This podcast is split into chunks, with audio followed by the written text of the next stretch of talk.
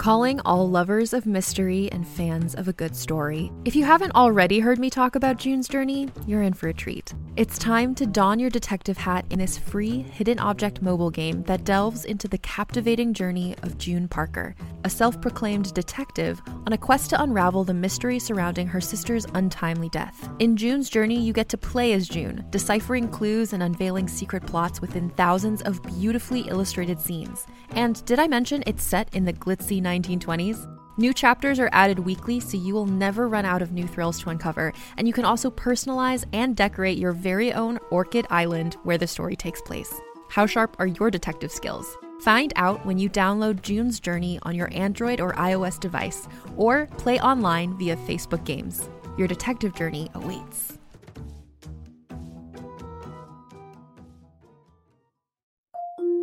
Can't get enough of Rebel Girls? Well, luckily, the Rebel Girls app is now completely free. That's right, you can listen to the entire library of goodnight stories for Rebel Girls ad free. Plus, check out the app's cool features like activities, trivia, custom playlists, and more. All parent trusted and kids safe. Find out more at rebelgirls.com slash audio and download the Rebel Girls app today. Thanks for listening.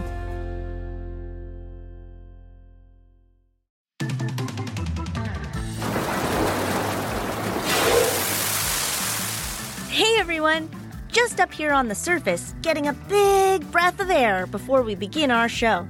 Oh, hey, look! There's a passing boat. Hey everyone! Sorry, I can't stick around. It's time to begin another episode of my show. Okay, that's better. I made it back down to the famous underwater studio so we can start today's show. Welcome once again to another episode of Tales with a Whale, starring me, Betty the Blue Whale. Maybe you know me from that astounding adventure series, Whale of a Tale, where I'm the sidekick to Xavier and Atlas, those marvelous maritime adventurers. Well, on this show, I'm here to teach you all about our wonderful underwater world and the incredible animals that live and swim in it. I'm joined today, just like every day, by my delightful sidekick, Bubbles the Seahorse, and I'm backed by those muscles of music, the All Clam Jam Band. Thanks, Jam Band. That music means it's time to start tonight's main segment. And because it's a Friday, it's time for that glorious game show, the weekly Underwater Quiz Fest. This is the show where we test your knowledge on all the fabulous facts we learn on this week's shows. Anyone who gets any of the questions right will be bestowed with one of our signature achievements. Highest scorers will be named Master of the Sea.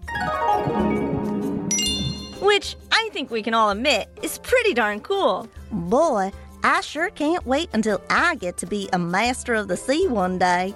Love that enthusiasm, Bubbles. You're always a great player. All right, let's get right into the questions. Question one There are actually a handful of different varieties or subspecies of blue whales. Which one is the smallest? A. The Antarctic blue whale. B. The pygmy blue whale. C. The Chilean blue whale. Or D. The Indian Ocean blue whale. The answer, of course, is B. The pygmy blue whale, who usually don't grow longer than 80 feet, while other blue whales can be more than 100 feet long. Question 2. The Sargasso Sea gets its name from what? A. Special currents. B. The country it's closest to. C. A kind of seaweed that lives in it. Or D. The person who discovered it. The answer is C. Sargassum is a special kind of seaweed that grows all over the Sargasso Sea and helps support many kinds of marine life. Okay, next question. Question three. About how far can a blue whale see underwater? A. About 35 feet. B. About 60 feet. C. About 100 feet. Or D. About 15 feet. The answer is A. About 35 feet.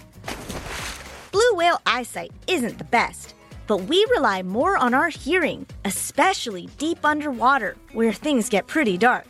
Gosh, Betty, some of the creatures in the sea sure are weird and interesting. Aw, thanks, Bubbles. All right, moving on. Question four. The strange orange sea pen lives off the Pacific coast of the United States and Canada. How did the sea pen get its name? A. It squirts ink. B. It's sharp. C. It's kept in pens. Or D. It looks like a pen. The answer is D. The sea pen resembles old fashioned quill pens, which were made from feathers. It's quite an interesting looking sea creature, that's for sure. All right, now, question five. The Sargasso Sea provides shelter for what endangered animal to spawn its young? A. Eels. B. Seahorses.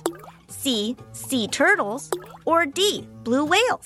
The answer here is A. The Sargasso Sea provides food and shelter to all kinds of marine life, but is especially helpful for a couple of species of endangered eels. These eels travel very long distances to spawn their young in the protective beds of sargassum seaweed. Smart thinking, eels! Okay, just two questions left, so let's finish strong, everyone. We learned a lot of great stuff on today's shows, but I know it's not always easy remembering everything. So let's think hard. All right, question six. The orange sea pen is actually made up of many different smaller creatures. What are these smaller creatures called? A. Tentacles. B. Eggs. C. Tube worms. Or D. Polyps. The answer is D. Polyps. The sea pen is made up of many smaller polyps who all perform different functions. They work together to make up one sea pen. The ocean is just full of all kinds of crazy creatures. I don't think we'll ever run out of interesting sea life to talk about on the show. But now it's time for the last question of the week, so here goes. Question 7 the Sargasso Sea is surrounded on all sides by four different whats? A. Islands. B. Currents. C. Icebergs. Or D. Seaweed beds. The answer is B. Currents. The Sargasso Sea is surrounded by four currents that keep the water in the sea gently rotating. Okay, folks, that was the last question. Time to check your scores and see how you stacked up this week. Anyone who scored gets to crown themselves with one of our awesome official titles. So here we go. If you earned yourself one to three points, well, good for you. You're now a junior underwater explorer. And for those folks who got four to five points, woohoo! You've won the title of Leader of the Deep. And the exalted title of Master of the Deep goes to those who earned an extraordinary six or seven points. Hooray! I'm getting closer, Betty. One day I'll get that Master of the Sea title. I just know it. Oh, I'm sure you will, Bubbles. But you're a winner in my book just for playing. Oh, thanks, Betty. Well, once again, folks, the All Clam Jam Band is wrapping things up. So, we've reached the end of another episode of Tales with a Whale. Hope you all had fun and learned a lot. And if you like this show, why not check out all of the other original offerings from Go Kid Go, wherever you get your podcasts? There's enough great content to satisfy even the most eager listener. Before we go, I've got one last question for you. Why did the sailor toss a penny into the whale's mouth? He thought it was a wishing whale. Uh, well, that one was a bit of a stretch. Well, anyway, good night and happy swimming. Woohoo! Go, kid, go.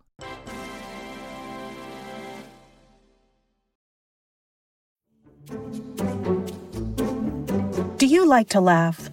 Ah, who am I kidding? Who doesn't like to laugh?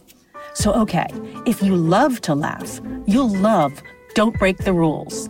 It's a hilarious comedy improv podcast where the voice actors make up their lines on the spot and try to be the only actor who doesn't break the rules. These talented actors are great at coming up with silly scenes and stories when they follow the rules for the episode. And it gets even sillier when they accidentally break the rules. The stories are guided by suggestions from kids like you, and the episodes feature laughs, burps, and the occasional unicorn. So if you'd like to giggle and play along, be sure to listen to Don't Break the Rules wherever you listen to podcasts.